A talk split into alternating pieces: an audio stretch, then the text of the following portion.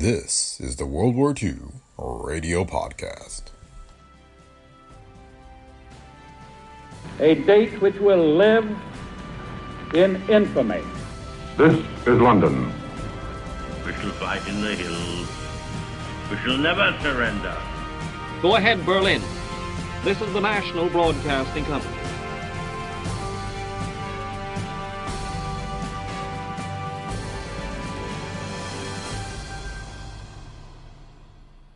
Welcome to the World War II Radio Podcast. Today we have a February 20th, 1943 closed circuit broadcast from the U.S. Office of Censorship. This broadcast was sent out to employees of radio stations across the country but was not intended for public broadcast. It discusses the efforts to manage the information that is shared with the listening public and goes over new rules put in place by the office. The World War II Radio Podcast is a Brick Pickle Media production. If you like the show, please leave feedback on Apple Podcasts, Spotify, or wherever you listen. And be sure to visit our website at brickpicklemedia.com slash podcasts, where you can find links to past episodes and other information. Thanks for listening, and we hope you enjoy today's episode of the World War II Radio Podcast.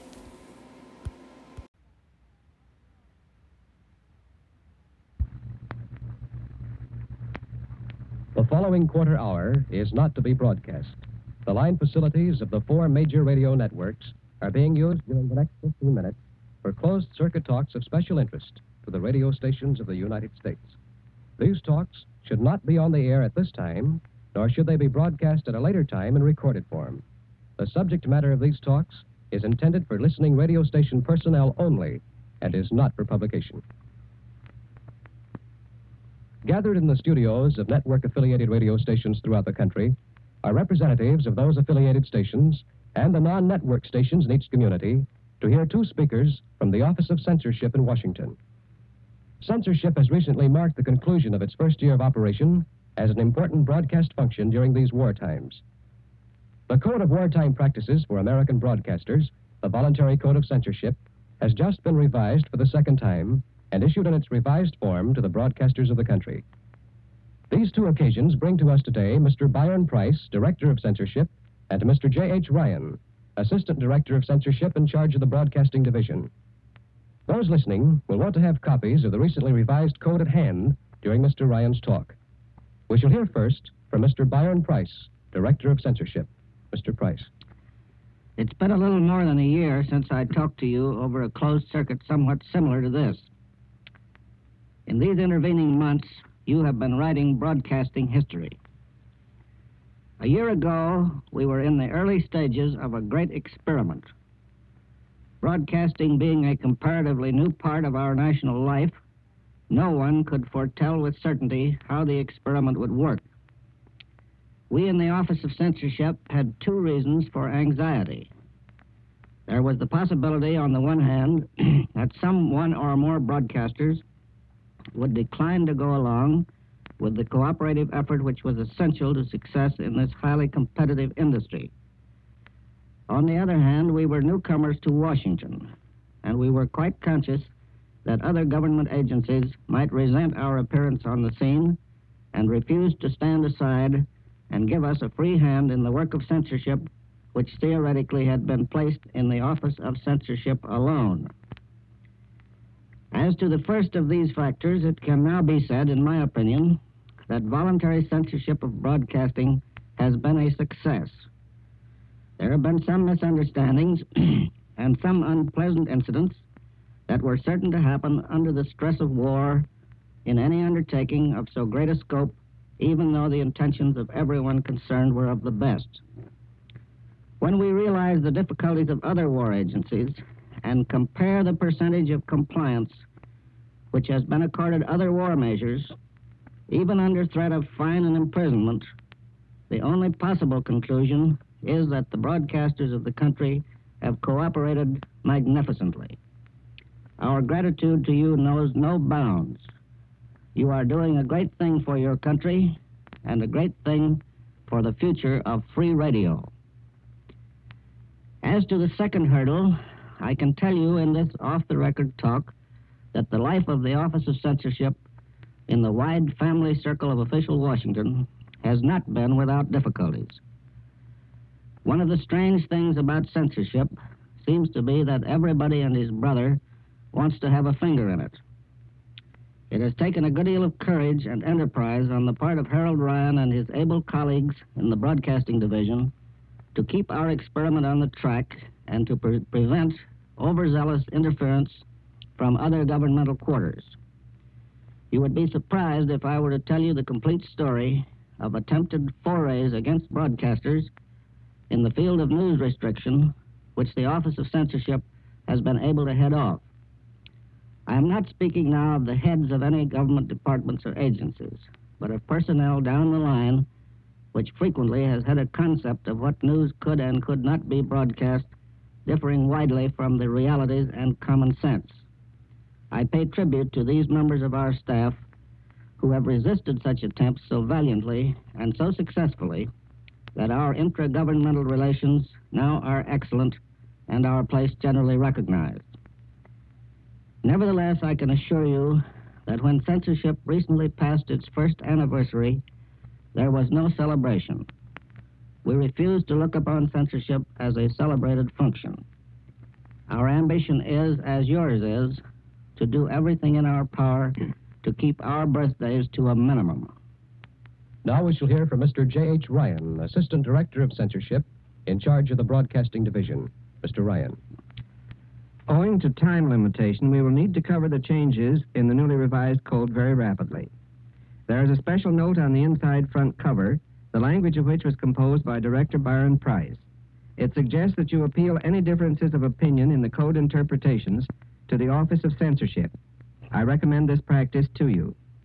The first section of the code is headed News Broadcasts and Commentaries. Under Weather, there are minor changes in terminology that do not alter procedures we've been following in the past. In the note on page two, sportscasters are permitted some latitude. They can now use such terms as wet grounds, muddy fields, and so forth. the next clause, Armed Forces, we have changed the title of this clause from Troops to Armed Forces, a technical adjustment. Under exceptions, we differentiate between armed forces within the United States and those outside the United States. The broadcast of a unit identification when outside the country is a direct tip off to the enemy that this entire unit is in a specified area of combat. Such information is vital to the enemy. Navy personnel should never be linked with ships. Defense units and embarkation points within the United States should not be disclosed. The next clause deals with ships, convoys, and so forth. There are only two changes. We have placed a proscription on the location of ships in construction and also on the movement of diplomatic exchange ships under direction of the State Department. There is a significant change in the first line of the clause covering action at sea. It's the phrase from war causes. This means, of course, that accidental damaging or sinking of war or merchant vessels in the absence of war causes is legitimate information for broadcast. The enemy air attack clause is unchanged, so we can move to a new clause, accredited military and naval correspondents. This you will recognize as explanatory copy, and it will be of particular value to those major stations and networks which maintain correspondents in fields of action.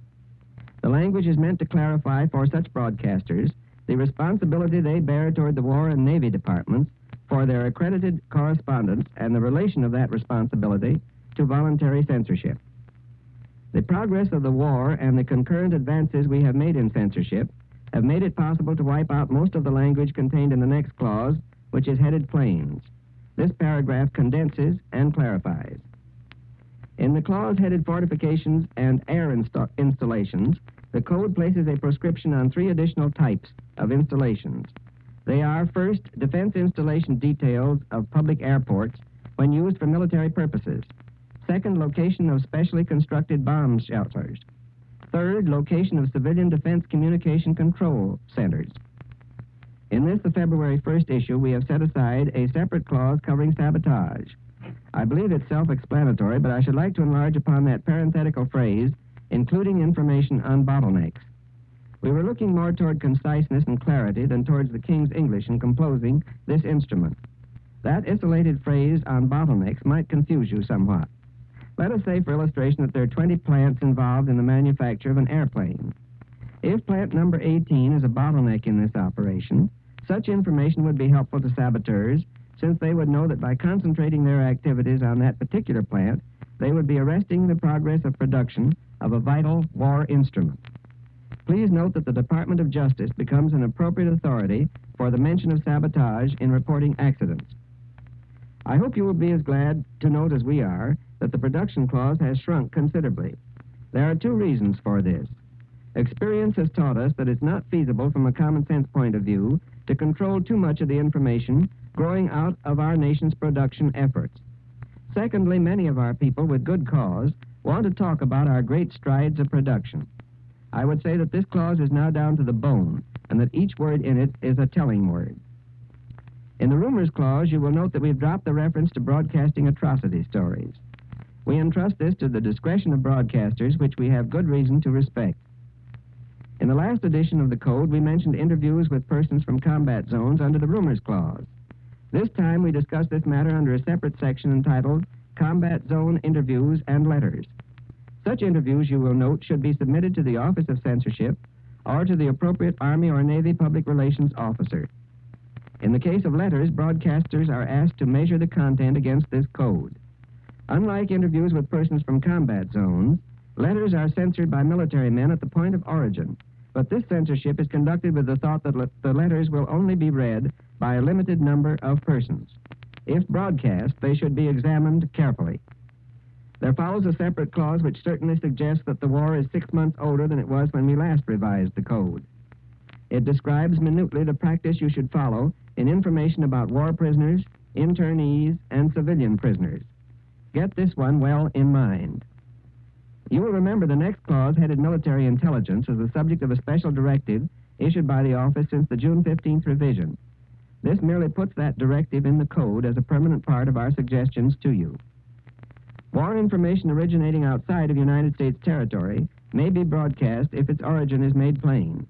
It is just horse sense that we cannot control information the whole world knows about. The only qualification contained in this clause is that which notes that some information can originate outside the United States and not be known to the whole world. For example, something might originate in Mexico or in Canada and come to the United States and have no circulation beyond those two or three points. In such event, you will notice that we reserve the right to ask you not to broadcast such material. The general cause concerns itself mostly with suggestions which have been noted in special releases from this office. There should be no broadcast of secret war plans. Special care should be taken in reporting forest fires, and so forth. I don't believe there is anything here that isn't clear to you. The second section of the code again is entitled Programs. I think an important addition to the program section, which you will want to note carefully, is paragraph E on page 8, entitled Simulated Air Raids and Blackouts. This advice does not mean that you may not be called upon by your service command or a civilian defense organization to assist during air raids should one occur. As a matter of fact, you now know that all air the all clear will be given by radio. This advice is predicated on our understanding that all stations should be under direct control of the military in the affected zone in the event of an air raid and that they will be off the air. The last section of the code will be of interest only to those radio stations broadcasting in foreign languages. There are, I believe, around 130 to 150. Outlined in this section is the responsibility of the Office of Censorship to remove from the air those broadcasting in foreign languages who, for reason of the nation's security, should not be broadcasting in foreign languages. Soon we're going to send Mr. Edward Bronson of our office out to see some of you broadcasters in the Southwest. We want to do this, too, in the New England states, in Chicago and Detroit, and in New York and Philadelphia, as well as on the West Coast. Some broadcasters in this country are speaking in the language of our enemies over stations which certainly can be heard at sea. Mr. Price said a moment ago that voluntary censorship is a success. I wish to echo him and say to you that as a broadcaster, I take great personal pride in the splendid job that this industry has performed in the first year of its greatest test. You will never need to apologize to our men in arms or to their parents at home for the military information which you denied the enemy by censoring yourself.